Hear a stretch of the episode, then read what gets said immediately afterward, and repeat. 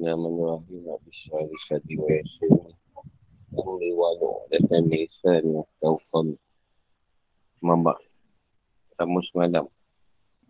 Seandainya cahaya nur keyakinan anda yang cemerlang itu telah menerangi hati anda, pasti anda dapat melihat akhirat itu lebih dekat kepada anda. Sebelum anda melangkahkan kaki kepadanya. Juga pasti anda akan dapat melihat segala keindahan dunia ini nampak seolah-olah telah diliputi kemuraman yang ini kabut. Lalu hilang sama sekali daripada pandangan. Kerangan. Andai kata nur, nur yakin yang terbit itu dapat menunjuk kepada ilmu bahawa akhirat itu lebih baik daripada dunia dan apa yang ada pada Allah Ta'ala itu lebih baik dan kekal. Sudah pasti anda akan dapat melihat akhirat itu lebih hampir kepada anda sebelum anda pergi kepadanya. Dan sudah tentu dapat pula anda melihat dengan segala keindahan dan kecantikan dunia ini. Nyata sekali berubah fana. Minasa dan hilang lenyap daripada pandangan anda. Dunia ini gaib daripada pandangan anda sehingga seolah-olah ia tidak ada. Pasti menjadikannya satu pandangan keyakinan pada zuhud di dalam dunia ini. Dan menjauhkan daripada kegembiraannya. Sebaliknya beralih hadap kepada akhirat dan bersiap sedia untuk menghadapi kehadirannya. Apabila si hamba itu mendapatkan dia rasa lapang dada ni, ini rasa lega, ia diberi satu jalan keluar atau terlepas daripada perkara-perkara yang menyusahkan dan tidak menyenangkan hatinya dengan nur tersebut. Bagaimana sabda Nabi SAW, sesungguhnya apabila nur itu jatuh menepa ke dalam hati, saya rasa lega dan lapang hingga ke dada. Ketika Nabi SAW bertanya orang, Ya Rasulullah, apakah demikian itu ada tandanya ia boleh dikenal? Dan Nabi SAW, ya, iaitu menjauhkan diri daripada tipu daya dunia dan kembali ke negeri yang kekal abadi. Dan bersiap sedialah untuk menghadapi maut sebelum ia datang. Atau sebagaimana sabda Nabi SAW mafhumnya, yang demikian itu adalah dengan mematikan segala nafsu syawatnya menyiapkan segala pengakuan dan dakwaan nafsunya. Nafsunya tidak menyuruhnya melakukan kejahatan dan tidak memintanya untuk melakukan apa yang dilarang. Tanpa ada rasa rimah, ini semangat juang yang tinggi. Kecuali dengan segera mengerjakan segala kebaikan. Dan sebab itu, ada yang menegaskan dengan berkata, seandainya tutupnya telah dibuka, pasti semakin bertambah-tambah aku yakin. Dan jika anda telah dikurniakan ainul yakin, iaitu terbukanya segala ahwal akhirat, pasti anda akan dapat melihat setiap ahwal dunia. Dan anda akan mengetahui segala kejahatan. Sabtu Nabi SAW, dunia ini seperti ular yang lembut dengan sentuhannya. Dan membunuh dengan bisa racunnya. Ketahuilah bahawa faedah terbukanya segala ahwal dan yakin tentangnya.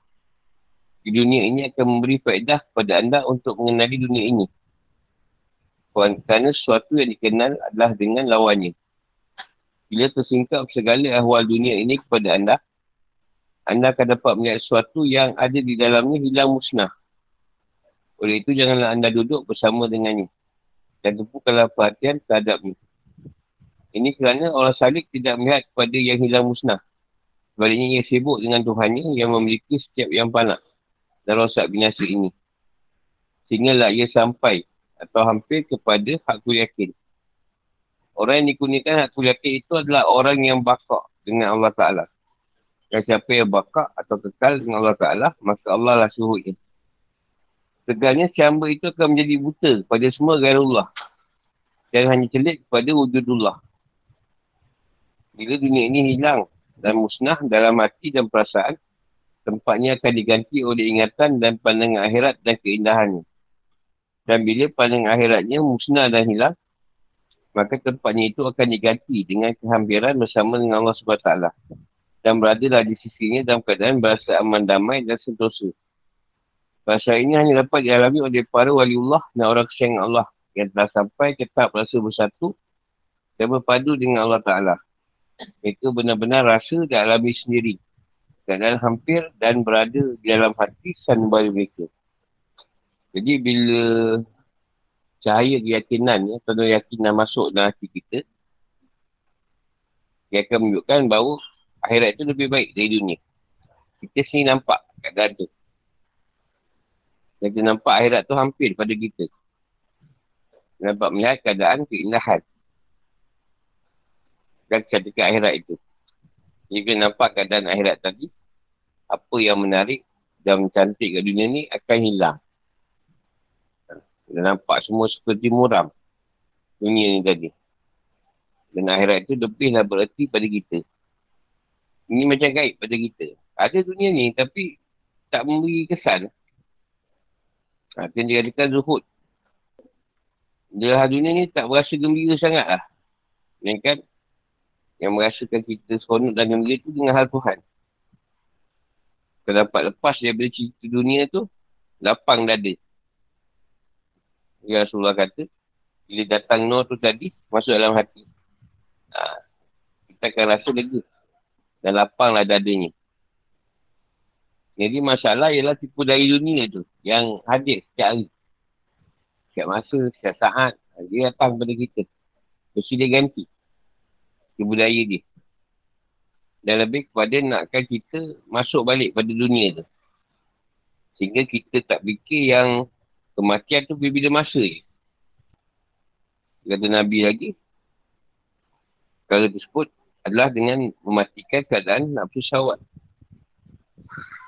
melenyapkan segala pengakuan dan dakwaan nafsu.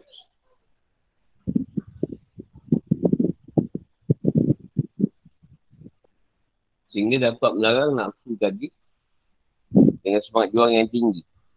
Dia dapat tepis segala kena-kena nafsu yang banyak menyuruh pada kejahatan. Dan dapat kita jalankan keadaan bersegera pada kebaikan. Jadi kata dia lagi tutup ni seolah-olah hati kita lah. Kalau makin tuan buka. Tutup, penutup hati tu tuan nak buka. Maknanya makin bertambah kita yakin. Dan setiap kali kita dapat ilmu tu, kita, kita yakin ni. Dan nyata pada kita. Dan banyak hal-hal akhirat akan tuan buka. Kita nampak. Dan tuan bagi tengok Ahli dunia ni sangat bermasalah pada kita. Banyak kejahatan. Kata Rasulullah lagi tu. Dunia macam ular. Lembut. Ular tu lembut. Tapi dia punya sentuhan ni boleh membunuh. Banyak yang berbisa ular tu. Ni tu berular lah. Dia membeli, sangat lepas. Itu faedah terbuka segala ahwal atau hal ni tadi akan memberi faedah pada kita supaya kita nampak mana racun-racun dunia atau kerosakan-kerosakan daripada cerita dunia. Macam keadaan dunia ni bermasalah ke tak ada masuk kepala bagi orang salik ni. Bagi orang salik ni dia ni sebut dengan Tuhan. Tak ada, tak ada masa nak fikir lah. Kadang-kadang COVID ke apa ke. Uh, tak ada COVID ke, LRT berepus ke. Kalau dia terbakar tengah jalan, tak sempat nak fikir. Banyak kaitan Tuhan, sibuk. Sebab pada dia, alam ni alam Tuhan, dunia ni Tuhan punya. Jadi, terserahlah pada Tuhan nak buat macam mana. Terserahlah sibuk pengurusan Tuhan. Yang kata hamba, berusaha hamba, Tuhan, dia adalah urusan Tuhan. Tapi banyak pula orang yang hamba ni nak ambil urusan Tuhan. Dan benda ni boleh bawa dia sampai pada aku yakin. Sebenar-benar yakin. Sehingga dia bakar. Bakar dia kekal dengan Allah. Pada keadaan dia pergi sebenar-benar keyakinan. Siapa yang kekal dengan Tuhan, maka dapatlah syut. Syut ni memandang satu pandangan. Setiap pandangan itu nampak Tuhan. Syut kat arah Tuhan ni. Jadi syama tu akan jadi buta pada semua Allah. Jadi syama tu tidak akan melihat pada keadaan makhluk. Yang dia celik, dia nampak je pada Allah je. Pada makhluk dia tak masuk kepala lah. Tak ada ni, tak ada berjelira dia. Yang seronok. Dan Tuhan ni yang, yang dia rasakan satu kegembiraan. Dia nampaknya wujud Allah je perasaan yang diisi dengan dunia tadi. atau hati dia dah bertukar. Pada melihat pada keadaan Allah. Kerana saatnya dia berada hampir dengan Tuhan. Aman, damai dan sentosa. Ini banyak kali dirasai sendiri oleh kekasih atau kesayangan Allah dan juga wali dia. Yang sampai sampai ke tak rasa bersatu. Dan ini perkara yang dia alami sendiri. Dia yang rasa. Cerita pun tak tahu macam mana. Dekat ke Tuhan tu tadi. Sekarang kita ada awet, nak jumpa awet je. Dah awet, ada sikit nak jumpa awet. Dah kahwin tak nak jumpa pula bini. Tak ada lah. Nak jumpa bini kejap tak ada. Kenapa tak sebut? Kenapa sawit dia sebut? Pawik lah kan nak belanja Maggi ke apa. FC ke. Dah kahwin tak pula. Ha, minta maaf nak jumpa bini tang ni. Kenapa tak tak sebut lagi jumpa bini? Ha, macam tu lah manusia dengan Tuhan. Sebab bini ni kau dah kahwin. Dah hampir. Dah bersatu. Apa dah sebut lagi? Tapi bila dengan awet kan jauh tak ada serumah lagi. Sebab tu kita sebut. Dengan bini mana dia sebut. Bagi kan nak jumpa bini, tak ada lah. Jumpa lah, macam kat rumah. Itu dengan Tuhan. Sebelum bersatu, macam nak, macam nak gila. Dah bersatu, biasa je. Tak ada pun sebut pasal Tuhan lah. Tak dekat dengan Tuhan, apa dah sebut? Sebut lah kan tak sebut.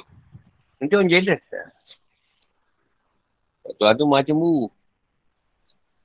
Tidak ada sesuatu pun yang dapat menghijau anda. Daripada adanya yang wujud, yang mewujud. Allah Ta'ala. Tapi yang menghijau anda, dasarkan anda sendiri adanya sesuatu yang wujud bersamanya. Sebab segala sesuatu yang menghalang anda daripada Allah Ta'ala. Itu adalah menurut perasaan waham yang batik, palsu. Waham ni daripada angan-angan atau harapan. Harapan yang tidak pasti. Tapi bila tersingkap waham itu, Allah lah yang ada. Dan tidak ada sesuatu yang wujud bersama dengannya. Salam Nabi SAW. Semua manusia itu tidur. Apabila mereka mati, barulah mereka terjaga. Sedau. Dan keadaan sekarang ni manusia semua tidur. Dah mati pun dia sadar. Rupanya akhirat tu benar. Semuanya benar. Alam kubur tu benar. benar. Alam akhirat tu betul. Baru dia sedar. Sekarang ni tinggal tidur ni. Dia tak, dia tak rasa benda tu, benda tu ada. Dia sibuk. Sibuk urusan dunia. Ini semua kerana kejadian dan sifat-sifat yang berhubung kait dengan ihsan itu tertakluk kepada segala yang baru. Awadis. Dasar yang baru itu tertakluk kepada alam perasaan. Alamun isi. Bila segala yang baru itu tersingkap dan semua debu-debu hayal yang mengotorkan muka hati itu habis terkis. Maka sunyilah hati itu daripada segala yang mengganggunya. Dan tidak ada yang tertinggal lagi kecuali wujud yang masuki daripada segala sifat baru. Dan waktu kata lain, dia rasa diri dia kosong. Tak terasa lagi wujud diri dia. Yang wujud jelas Tuhan atau hak semata-mata. Itu yang mereka rasa dan pandang dengan mata hati mereka sendiri. Ibn Arabi Allah berkata, siapa untuk dalil ke atas wadannya, subhanahu wa ta'ala, maka kedai itu lebih Allah Ta'ala daripada ini. Awak juga Ibn Arabi juga. Dalam Al-Taiful Makan, ada menyebut, sesuatu yang diserupakan atau disamakan wujud alam maya ini, bila anda melihat ke arahnya dengan pandangan mata hati anda, ini batu-batu yang halus dan dalam, adanya bayang-bayang itu tiada mewujud dengan melihat kepada segala martabat wujud. Yang tiada makdum dengan melihat kepada segala martabat Adam. Bila sudah tetap bayang-bayang, tapi bila sudah tetap bayang-bayang bekas makhluk itu, maka ia akan terurai dan nampak nyata lah ia bersendirian. Yang ini pencipta alam itu atau adiatul muassal. Ini kerana suatu itu adalah hanya dua yang sama. Ganti pun pada rupa bentuknya. Berbadu menjadi satu dan keesaannya. Dan demikian pula siapa yang mandang buka bayang, siapa yang mandang bayang-bayang bukan makhluk, pasti ia tidak akan terhalang pada mana Allah Ta'ala. Umpama bayang-bayang pokok kayu pada siang hari. Tidak akan menghalang perjalanan perahu atau kapal yang lalu di situ. Cuma syakaan kita memandang ia terhalang. Di sini terang nyata pada kita, kepada anda bahawa hijab itu bukanlah suatu yang wujud antara anda dan Allah Ta'ala. Dan seandainya antara anda dan Allah Ta'ala ada hijab, dia tetap ada dan lebih hampir kepada anda. Sekarang ada sesuatu yang lebih hampir kepada, daripada Allah Ta'ala. Dan dia kata dia terzahir dalam apa yang disembunyikan daripada anda. Dia juga menzahirkan dirinya dan dia sendiri letakkan hijab antara dia dengan anda. Dan dia dikenal itu tersembunyi dalam dia yang tidak dikenal. Oleh itu kembalikanlah hakikat hijab itu kepada Tuhanmu sebagai hijab. Maka anda tidak akan lagi terlindung dengan Allah Ta'ala. Mawujudlah bersama dengannya. Contoh lain. Pula. Seorang lelaki bermalam di satu tempat. Dan sebab pergi hendak keluar. Tiba-tiba dengar bunyi teruan angin. Dan dia sangkanya bunyi suara harimau mengaum. Akibatnya ia tidak berani keluar. Bila pagi hari, dia mendapati tidak ada harimau di situ. Dan barulah ia tahu bahawa itu hanya bunyi teruan angin saja. Oleh itu, ada harimau. Itu bukanlah penghalang. Tapi yang menghalangi ialah sangkaan adanya harimau itu.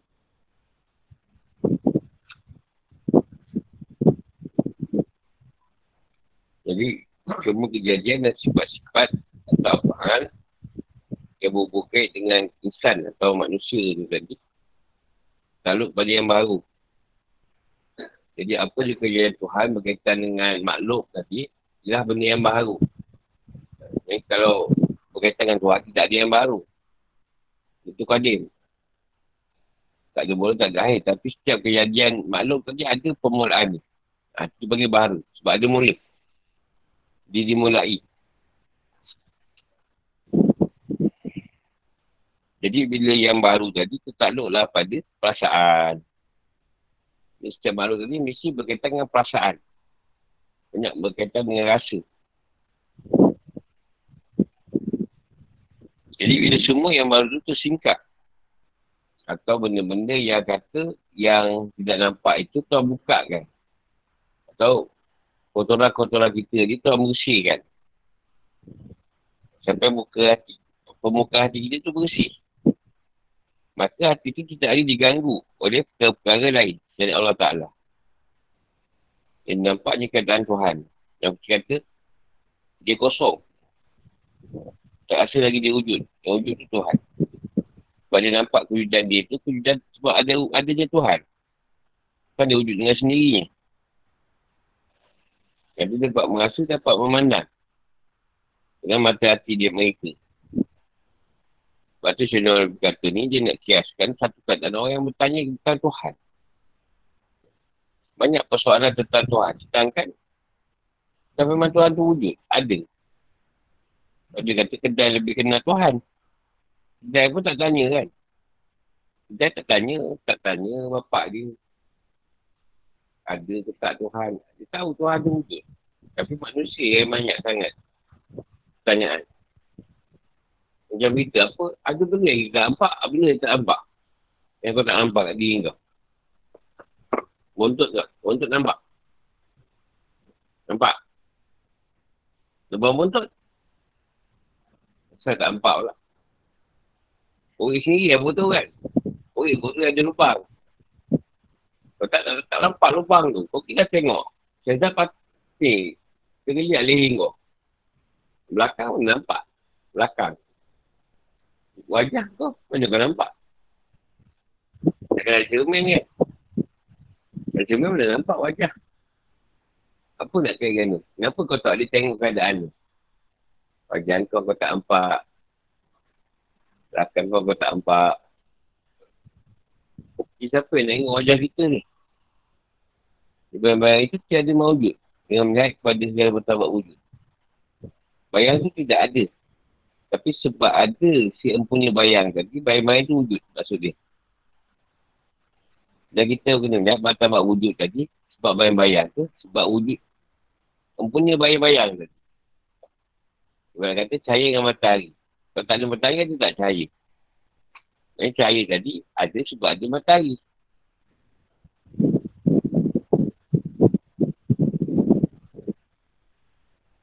Bila ada cahaya, dia tak bayang-bayang. Dia mula bayang-bayang. Jadi adakah bayang-bayang tadi berpisah dengan cahaya tu? Atau cahaya tadi berpisah dengan matahari? Sama pening kau tengok. Macam mana? Matahari kau akan cahaya. Ada si cahaya. Dia mula bayang-bayang. Jadi berpisah tak bayang-bayang dengan cahaya tadi. Bayang cahaya dengan matahari lah nak kata cahaya tu sendiri tak. Cahaya matahari nak kata matahari tak ada ada cahaya. Tak berpisah tak ada bersatu. Daripada kita dengan Tuhan.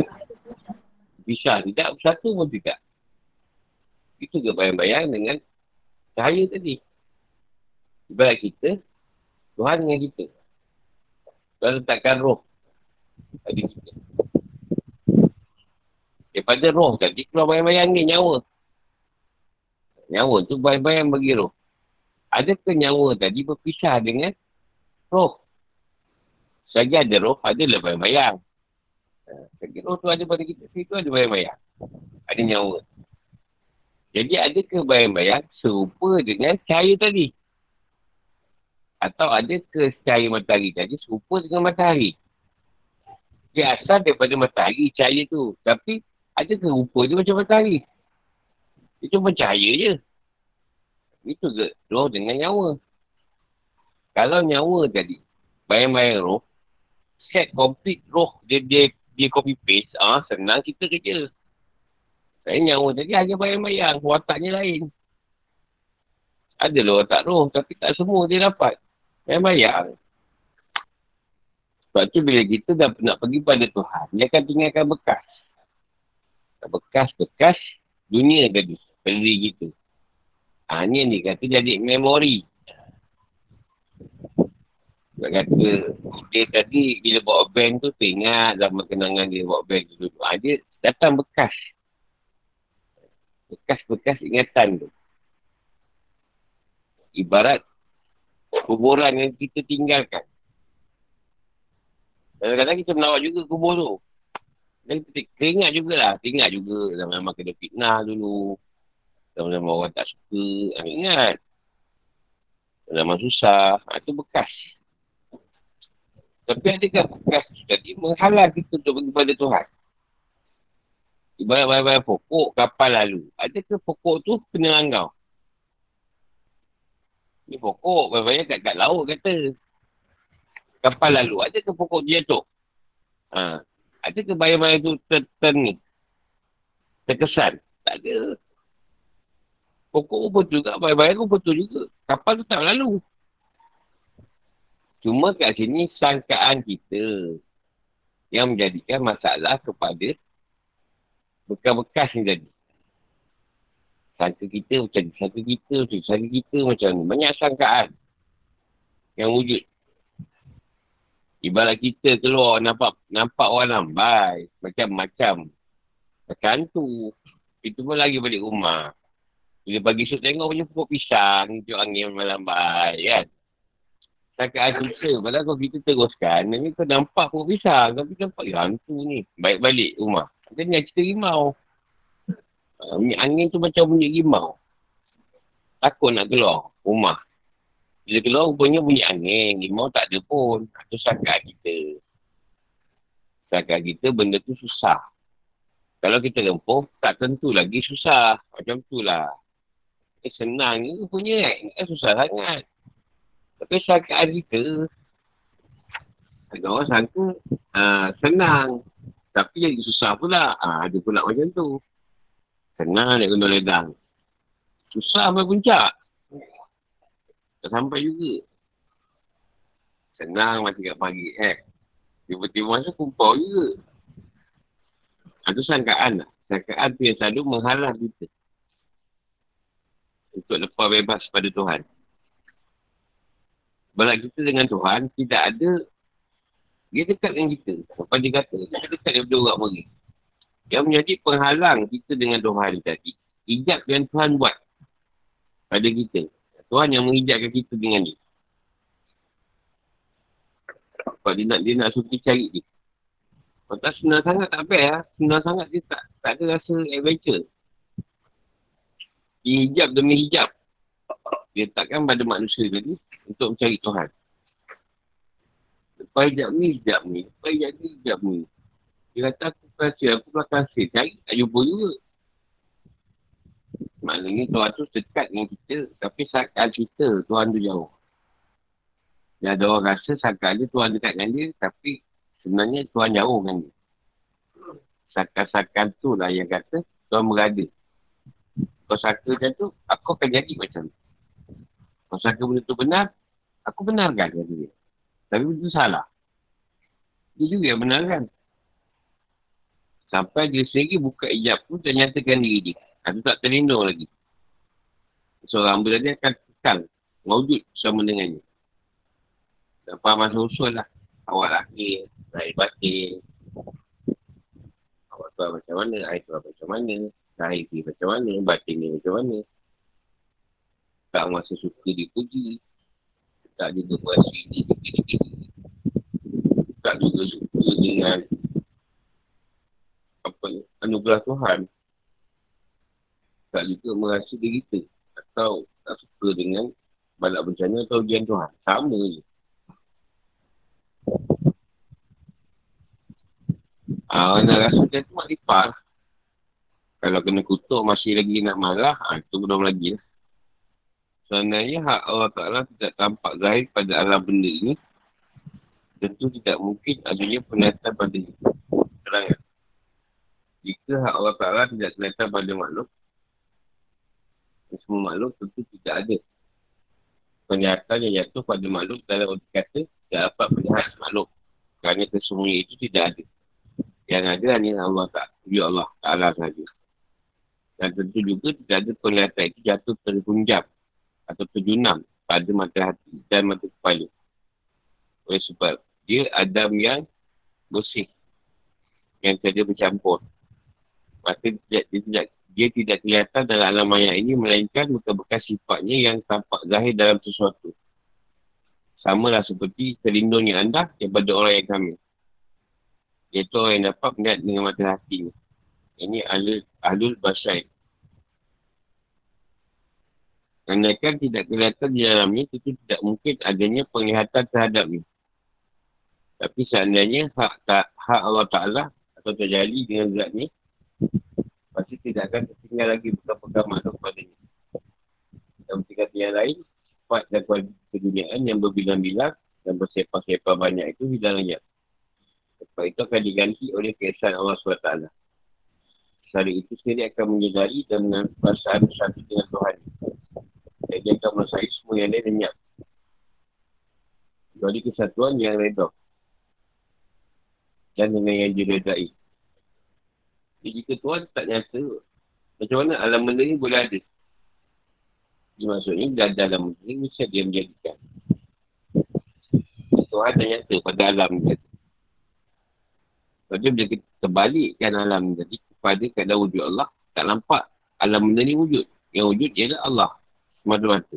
Sebab semua ni dalam diri dia. Kakak alam ni di luar daripada Allah. Mesti dalam dalam diri Tuhan sendiri. Dalam alam tu. Sebab dia kata Adam yang bersih. Ini Adam yang bersih ni yang seperti asal. Tak bercampur-campur lagi. Jadi kat sini seorang tadi dia dah bersih. Dia tak nampak lagi bekas-bekas sifat akan dirinya. Yang mana boleh mengaitkan dia dengan kezahiran dia. Sama lah seperti orang yang alim atau orang yang kamil ni tadi, susah nak tak nampak kesan. Sebab dia biasa je. Kita nampak kesan keadaan orang yang kamil. Dia yang tahu keadaan ni. Jadi bila setiap orang ni dapat satukan tauhidan dia. Ini apa yang berbilang-bilang ni tadi. Sama siapa-siapa ni. Dia satukan pada Tuhan. Ha, ini dia nampak kisah Tuhan. Dan lah dengan Tuhan. Apa yang Tuhan beri kat dia itu. Dan dia sendiri Tuhan redoi. Tak ada pertikaian kat situ. Lagi tak tak dapat impunkan satu tauhid tu. Pada tauhid. Ha, kali tu dia nampak. Siapa-siapa. Ha, tu Tuhan tu bukan. Ha, kadang pagi Islam petang kapi. Kita maghribkan Islam, lepas isyak kapi. Ha, macam tu lah. Dalam orang Islam ni bukan dikir kapi tu pada keluar Islam. Kapi tu kufur. Kufur tu yang tak bersyukur. Menikmat Allah. Kapi keluar Islam. Seandainya nampak nyata sebab-sebabnya pasti dia nak benda yang ada ini. Terangan. Bila sifat ketuanan ambil alih dalam diri seorang itu, semua yang berkaitan dan yang ada hubungan dengan dunia ini, putus. Dan yang lenyap. Maka tidak ada yang nampak nyata yang tertinggal lagi padanya. Sementara berubahnya akhir pada tampak nyata bekas-bekas kahar. Berubahlah bekas-bekas kemanusiaan tu akan nampak nyata pada keperkasaan Tuhan. Perkahar tadi. Dia sifat Tuhan ambil alih dalam diri kita. So, kita guna perhubungan pun kerana Tuhan. Bukan bukan suka guna perhubungan. Tak ada masalah apa kalau hubungan kita terputus dengan dunia ni. Tak ada risau ni. Kita ada hubungan dengan Tuhan. Kita kuat kabel tu lagi besar lagi. Kabel besar. Kabel maklum ni kecil. Soalan. Guru boleh nak tanya guru? Assalamualaikum guru. Salam. Ha. Yang tadi guru bagi contoh. Uh, bagi contoh yang lah, naik gunung ledang tu nampak senang. Tapi bila mana kita sendiri nak mendaki, payah nak sampai kat puncak tu. Adakah boleh ha. macam ni lah kita berjalan ni yang nampak macam senang berjalan ni tapi bila dah berjalan tu bila nak sampai pada tuan tu memang payah aku kan eh, dekat itu tu eh kurang jadi kita nampak benda tu nampak macam dekat hmm. tapi jauh maknanya benda tu tersangkut pada sangkaan-sangkaan ah, ya. kita lah dekat senang tapi susah ni Ini sebenarnya tidak masalah pun hmm. susah dah senang tu. Kalau nak si budaya. Kalau nak banyak alasan dia lah. Tu je lah. Maksudnya benda ni anugerah jugalah. Kalau dia nak bagi sampai, dia bagi sampai. Kalau dia tak nak bagi pun, tak ada masalah pun. Kita busa. Kalau dia nak kita, kita jalankan apa yang dia nak. Itu yang utama. Dapat tak dapat, itu kan masalah kita. Kita dah buat apa yang disuruh. Tengok. Ya. Rasa dekat situ tu mungkin gunung tu susah nak sampai. Tapi nak pergi kepada Tuhan tu. Kalau Tuhan nak nak senangkan, tak ada susah mana. Tapi gantung kepada Tuhan juga. Tak spesifik siapa tak pergi datang, tak boleh sampai pada Tuhan. Kalau nak beritahu, nak sampai pada alam benda ni, lebih susah daripada nak pergi pada aku kata dia. Pergi pada itu, kalau dia nak senangkan urusan, dia senangkan, tak susah. Tapi nak mencapai urusan yang pada alam benda ni, alam makhluk ni susah sebenarnya. Tak payah aku dah datang, puncak beras tu. Tak nak pergi, kita sejuk. Maksudnya lebih susah. Balik keluar tak susah. Dalam keadaan yang kena naik flight ke. Apa tak. Cuma satu keadaan ketahanan. Ketahanan diuji tu. Dia tahan tak boleh. Itu je. Ada orang dia buka ilmu juga. Sama macam yang lain. Tapi dia ni tak faham-faham. Itu nak pergi naik kan susah. Kau kerja kan ni. Accident ke, sakit yang teruk ke, stroke ke. Ha. Dia bagi sakit tu sebenarnya. Nak samakan dengan orang yang untuk ilmu senang faham, dia faham kan tu. Ha tu, kadang orang tak faham benda tu. Nak samakan tu, dia bagi orang tu teruk ujian dia. Dapat kalau dia sabar, apa nak lah. Daripada apa yang diuji ni. Ada orang yang segi ilmu, dia senang faham. Kadang-kadang diuji dari segi lain pula. Ujian ni, tak lain tu berat. Macam-macam cara lah tuan uji tu tak boleh nak baca macam mana dia uji tu. Dia kan yang faham dia je. Yang tahu lah. Pesen ni tu lah pesen ni.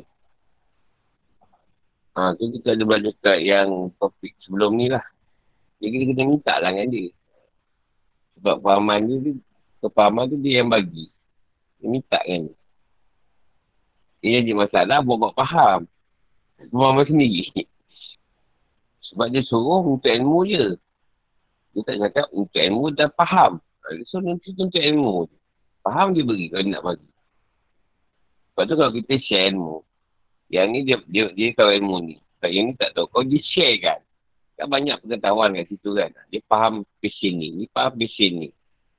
Yang ni faham passion ni. Bila dia share, ha, banyak jawapan. Satu masalah tu. Ya pakaian contoh. Ha, kalau kata, saya tu pakai tauhid, saya punya pakai pada penyerahan. Saya suka guna pakai saya penyerahan. Ada orang dia suka cara terjal. Kalau terjal ni, dia pakai tauhid habis, dia langau. Ha, tu terjal dia panggil. Ada yang pakai penyerahan. Penyerahan ni diserah. Kalau dia diserah balik. Tuhan uji serah balik. Apa yang dia bagi dia terima, diserah balik. Ha, tu paling mudah lah. Tauhid penyerahan tu. Kerja tu banyak kena pergi parah. Contoh zaman ni lah. Ada orang tu, kau pilih dia. Kau pilih dia berjalan. Tinggalkan dunia. Uh, ingat banyak orang tak faham benda ni. Dia tu lagi pada Tuhan. Kita akan tinggalkan makhluk tak? Ketika ni macam-macam orang kata kita. Keluarga kita, saudara mara. Tak betul dia belajar ni. Dia memutuskan satu rahim kata dia. Kau dalam Islam. Tak boleh putuskan satu rahim. Ah, ini susah kat sini ni. Siapa dah pilih kita ni? Nak tinggalkan dunia. Kalau saya sama, bukan kita yang nak macam tu. Eh? Allah pilih kita. Jadi bila kita dah nampak Tuhan, dah lain tu tak nampak lah. kan? Dalam, dalam masalah yang macam ni lah. Macam kita ambil kata Ibn Madhab. Dia tunjuk, dia tinggalkan terus. Anak isteri dia apa semua pun. Dia tinggalkan istana semua. Dia membara kan. Kek Tuhan kan. Ha. Pada zaman sekarang, seorang berjalan, seorang pilih dia.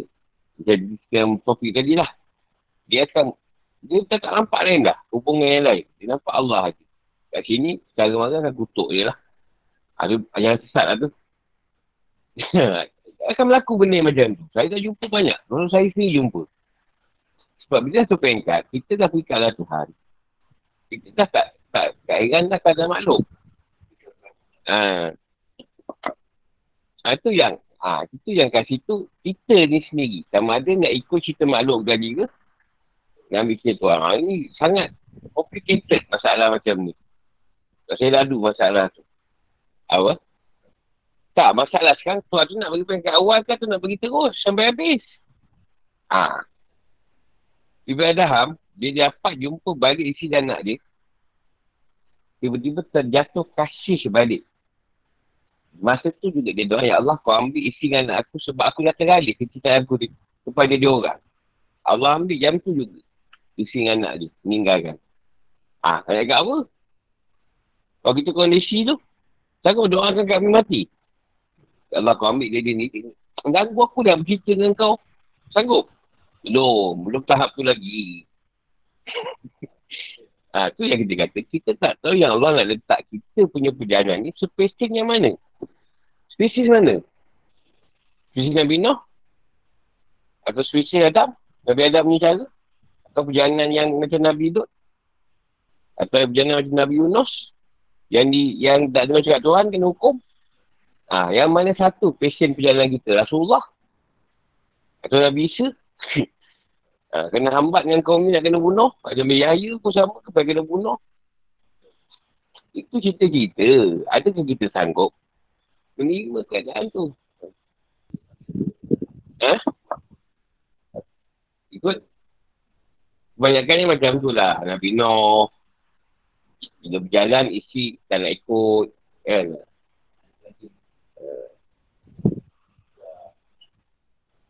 Jadi susah nak cerita tu kita, kita nak bahaskan benda ni jadi permasalahan. Sebab adakah kita setegar, sekuat dia orang dalam part tu. Ha. Yang kita belum kuat lagi kat tu. Uh, sebab uh, sebab tu Tuhan sangat mengetahui lah zaman ni macam mana. Jadi tidaklah diletakkan kadang yang sebegitu lah. Tak banyak masalah. Sesak je kita ni. Sebab orang ni dia butuh silaturahim ni. Sedangkan orang tadi bukan butuhkan silaturahim. Orang tadi dah bagi pada Allah. Dia dah panak pada yang lain. Dah tak nampak. Dia nampak Tuhan je. Ketika tu tinggalkan yang lain. Itu yang kita kata nak bahas part ni memang atau kena share lah. Sebab tu, guru terpaksa bagi cara yang tidak memutuskan keadaan tu. Ha, tu yang kata ada adik kawan kita yang kata bini dia kata jangan, jangan ikut belajar lagi. Kau tak nak cerai, dia cakap kau tak payah belajar lagi. Daripada kau bercerai berai, kau, apa yang kau ada kau bawa lah dulu. Saya akan belajar. Dia nak bercerai kan. ha, jadi terpaksa kita fikirkan benda tu. Ha. Dan kita cakap apa yang kau dah belajar tu kau guna je lah. Mungkin sangat tu je kemampuan yang Tuhan bagi kan. Sebab indukkan cerita benda dia pun, kita Tuhan juga. ha. Susah. Ha, benda tu susah. Saya banyak lah. Macam kita pak sihir lah. Pak sihir.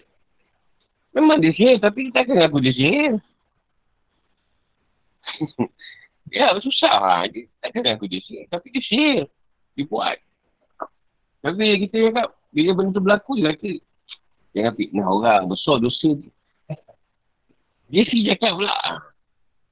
Jangan fitnah orang. Kau nama dia ustaz tapi fitnah orang. Ha.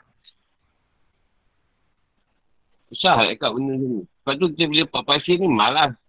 Alah aku anggap je lah Tuhan uji kau. Dah lah. Tak nak duduk-duduk lah. Masalah kan dia. tu. Lagi zaman sekarang boleh dakwa mendakwi. Eh. Boleh sama menyaman kan. Susah zaman ni. Banyak masalah ni. Lepas tu lagi moden lagi susah. Nak fikir macam cara. Kita boleh contohkan senang lah. Rasulullah dengan Abu Jahal. Abu Lahab. Lepas Abu Lahab, lahir Rasulullah bagi satu ekor unta. Tapi sebab kau tak nak ikut aku. Aku pasal lawan kau. Kita nak contoh dia susah sikit. Kita tunjungan jujur dengan kita je lah. Kalau aku lahir kau bagi satu ekor unta, aku tak kenal budi tu. Sebab aku tak nak ikut Tuhan. Ha, tapi tu je lah kita boleh cerita Rasulullah terpaksa buat dengan Abu Lahab. Kau nak lawan aku, aku tu korban, muka korban aku yang beli tau. Kau tu macam ni pula sekarang bila kau dah belajar. Ha, kat situ. Banyak, banyak cerita ni. Apa? Hai, susah nak cerita sebenarnya benda tu. Sebab pepatah orang Melayu dah ada. Orang berbudi kita berbahasa. Ha, tu yang susah tu. Memang orang pepatah tu. Jadi kalau kau tak bahasa, kau tak kenal budi lah. Jadi sekarang kita boleh nak berjalan. Memang kita kenal budi Allah SWT. Bukan budi orang. Budi yang orang kabur tadi pun. Dia panggil punyaan Allah juga. Bukan budi dia sangat. Ini susah ni. Lepas tu ada satu sahabat tu. Saya ambil cerita ambil kisah normal lah. Satu sahabat tu nak berjuang juga. Pergi had. Tapi setelah tanya, mak ayah kau benarkan tak? Mak ayah kau macam tak bagi. Pergi balik. Memanglah dengan mak ayah kau. Itu yang saya banyak ambil kisah, banyak bagi kisah Umar tu senang. Jadi kalau kau nak berjalan, tak dapat restu. Tak dapat restu daripada keadaan yang macam tu. Terutama ibu bapak tu, ikut dekat mak ayah tu. Sebab tu, Sayyidina Umar buat macam tu. Memang dia tahu sahabat tu memang bagus. Tapi sebab mak ayah dia tak bagi permission. Jadi, saya mau pulang. Kau pergi balik pada mak ayah kau. Uruskan mak ayah kau. Itu lebih baik. Jadi, antara keputusan yang senang diikut lah. Itu yang kalau kata kau berjalan, boleh jadikan kau berpisah, cerai bergai, mesti jatuh lahir. Itu kau buat macam biasa je lah. Kau lah orang biasa. tak, tu je paling senang sekarang. Tu macam mana? Lepas tu orang dah cakap kau macam-macam. Kau tak pergi berjalan. Tapi kau dengan sebab berjalan tadi, menimbulkan macam-macam isu yang tak sedap didengar, eloklah kau balik pada yang sepatutnya. Contohlah, ada mak ayah yang anak dia berjalan kat sini. Dia ingat, bila anak dia dah berjalan, anak dia dengan dia tak bergaduh. Dengan mak atau ayah tadi. Tapi, bila dia berjalan, anak dia bergaduh dengan mak ayah. Jadi, mak ayah kata dengan kita. Kenapa anak saya dah berjalan? Perempuan yang macam ni. Dia ingat, bila berjalan, anak tu jadi soleh. ha. Itu yang susah kita nak jawab. Ha, guru yang kena fikir. Berjalan ni sebab kita nak jadi baik. Tak tentu boleh baik terus. Aku kadang-kadang dengan mak aku sampai sekarang. Kalau ada hal-hal yang boleh mengkomplikated kan. Ha, tu yang kadang masalah banyak sebenarnya. Sebab kita kita tak tahu. Dia suruh langgar kan. Dia suruh langgar tu. Kalau kena tilah ni, begitu. Ha, langgar. Tapi aku tak sanggup pula nak. Zaman macam ni tak boleh zaman tu. Zaman tak ada teknologi. Kita ada viral-viral ni. Ha. Orang mungkin tak tahu aku duduk kat Arab mungkin. Kita pun duduk mana mati kan. Orang kata kita pun tak boleh. Lepas tu kita ambil balik kata Rasulullah lah. Bersederhana dan keadaan. Bersederhana, bersederhana tu maknanya. Kalau kita nak berjalan tiaw pun, tahap gaban pun, sekarang ni zaman ni dengan hati lah. Dan dengan zahir tu janganlah menampakkan sangat. Buatlah lakonan-lakonan yang terpuji. Walaupun hati tak ada kat makhluk, kena buat lakonan juga dengan makhluk. Itu je lah yang kita boleh anjurkan. Janganlah menampakkan apa, menjuduk mata sangat. Ah, kita kena ada lah benda macam juga. Walaupun hati kita dah tak ada dah. Tak masyarakat tak ada, nak apa pun dah tak ada. Tapi kita kena ni jugalah. Kena melakoni jugalah watak tu. Sebab dia berjana kat arah Tuhan. Dia akan berlawanan dengan kena makhluk. Dia akan berlawan dengan kena makhluk. Apa yang makhluk suka, dia tak suka. Tuhan tak suka. Apa yang Tuhan suka, makhluk memang tak suka. Ha, perlawanan tu akan berlaku. Ialah contoh orang belajar. Belajar untuk ilmu. Bila untuk ilmu, bukanlah satu kepastian dia untuk ilmu tadi, dia tidak akan bercerai berai. Bukanlah satu kepastian dia untuk ilmu tadi, dia akan jadi anak yang soleh. Tak ada confirmation kat sini. Semua untuk ilmu tu dia letakkan dipadukan. Wajib bagi kita. Untuk ilmu. Tapi orang ingat bila untuk ilmu kata pergi madrasah ke belajar, orang ni takkan jadi masalah dalam kehidupan hidup dia. Ini yang kita jadi masalah ni. Sedangkan masalah peribadi tak wujud. Takkan kata kau untuk ilmu, kau takkan ada masalah. Masalah kan wujud. Kau untuk ilmu sebab dah wajib. Kita kena untuk ilmu. Belum, belum tentu kau untuk ilmu lagi. Berubah hidup kau. Tak tentu lagi. Itu semua kat hak Allah Ta'ala nak bagi berubah ke tidak. Jangan datang madrasah kau jadi baik. Tipu. Kau putih kata bullshit. kau cuma sebab wajib. Kau datang belajar lagi sebab dia wajib. Untuk ilmu ni tadi. Eh kata kau atas sini kau baik. Aku, aku tak boleh janji benda tu. Jadi persepsi masyarakat. Bila kita belajar agama je mesti jadi baik. Tak tentu. Pada Allah sendiri. Dia bagi baik kita. Ha, tu pun yang salah faham lagi. Dia tak faham kewajipan untuk ilmu. Dan jadi baik tu berkaitan dengan untuk ilmu ke tak. Ada orang tak ilmu pun baik je. Ramai kita jumpa. Tak ada datang malasah baik juga. Itu pun yang salah faham tu. Berubah tak berubah kat diri kau juga. Kat Allah sendiri nak bagi kita. Kata dia jugalah nak ubah kita. Dia tak faham. Masyarakat ni tak faham. Yang untuk ilmu tu wajib. Jadi dia bajet. Dia seorang tu belajar agama je. Mesti jadi baik. Itu yang masalah kat situ. Jadi bila berlaku masalah dalam rumah tangga tu. Maka madrasah. Maksud dia ingat tak boleh berlaku ke masalah. Masalah tak bayar hutang ke? Bukan kau pergi belajar ni, kau boleh bayar hutang. Kalau orang duit tak boleh bayar juga. ha, dia ingat datang sini, boleh selesai masalah. Tak ada. Masalah akan berterusan. Sampai kau mati. Lagi kapan kau masalah tau kau pergi kedai. Kau tak ada masalah. Banyak masalah. Nak panggil orang yang dikubur. Nak bayar duit lagi. Jadi kita faham lah. Untuk ilmu tu wajib. Kalau suruh kita untuk ilmu. Ubah tak ubah, itu atas kehendak Allah, atas usaha kita juga yang Allah bagi. Jadi kita ubahlah pemahaman. Dan ingat bila tu anak sekolah tapis, anak akan jadi anak yang soleh. Itu tak confirmation. Ha, jangan ingat dan tuan nak tafis ke, anak sesuatu agama nak kali baik. Kadang-kadang lagi setan lagi. Yang punya sekolah biasa tu. Cuma kita sebagai mak bapak berusaha nak beri anak kita yang dianjurkan agama. Ha, tak ada masalah. Tapi jangan letak sangat. Yang harapan kau masuk, masuk ni, dia akan jadi baik. Ha, itu jangan macam tu. Kau hantar dia sebab tanggungjawab kau. Sebagai mak ayah. Yang nak beri anak-anak pendidikan yang baik. Ha, tu kerja kau. Dia jadi baik ke tak, itu kau usah kita. Itu kan didik dia. Kalau dia jadi hantu ke, kau tak ada dosa pun kat situ. Ha, kau tak ada rasa, tak ada, jangan salahkan diri kau. Dia yang pilih. Jadi baik ke tak, dia yang pilih. Kalau dia pilih pada kebaikan, Alhamdulillah. Dia pilih pada ingat jadi setan, ha, itu tak macam mana, nasihat je tu. Itu yang kata, kalau tahu masa kecil tu, aku kacau kau dalam dalam air tu. Kau tahu nak panggil kau ada besar macam ni. macam mana? Rasul sendiri tak boleh ubah keadaan tu. Nabi Yaakob. Anak ramai. Seorang je. Seorang je yang okey. Allah Alam. Sama mana itu.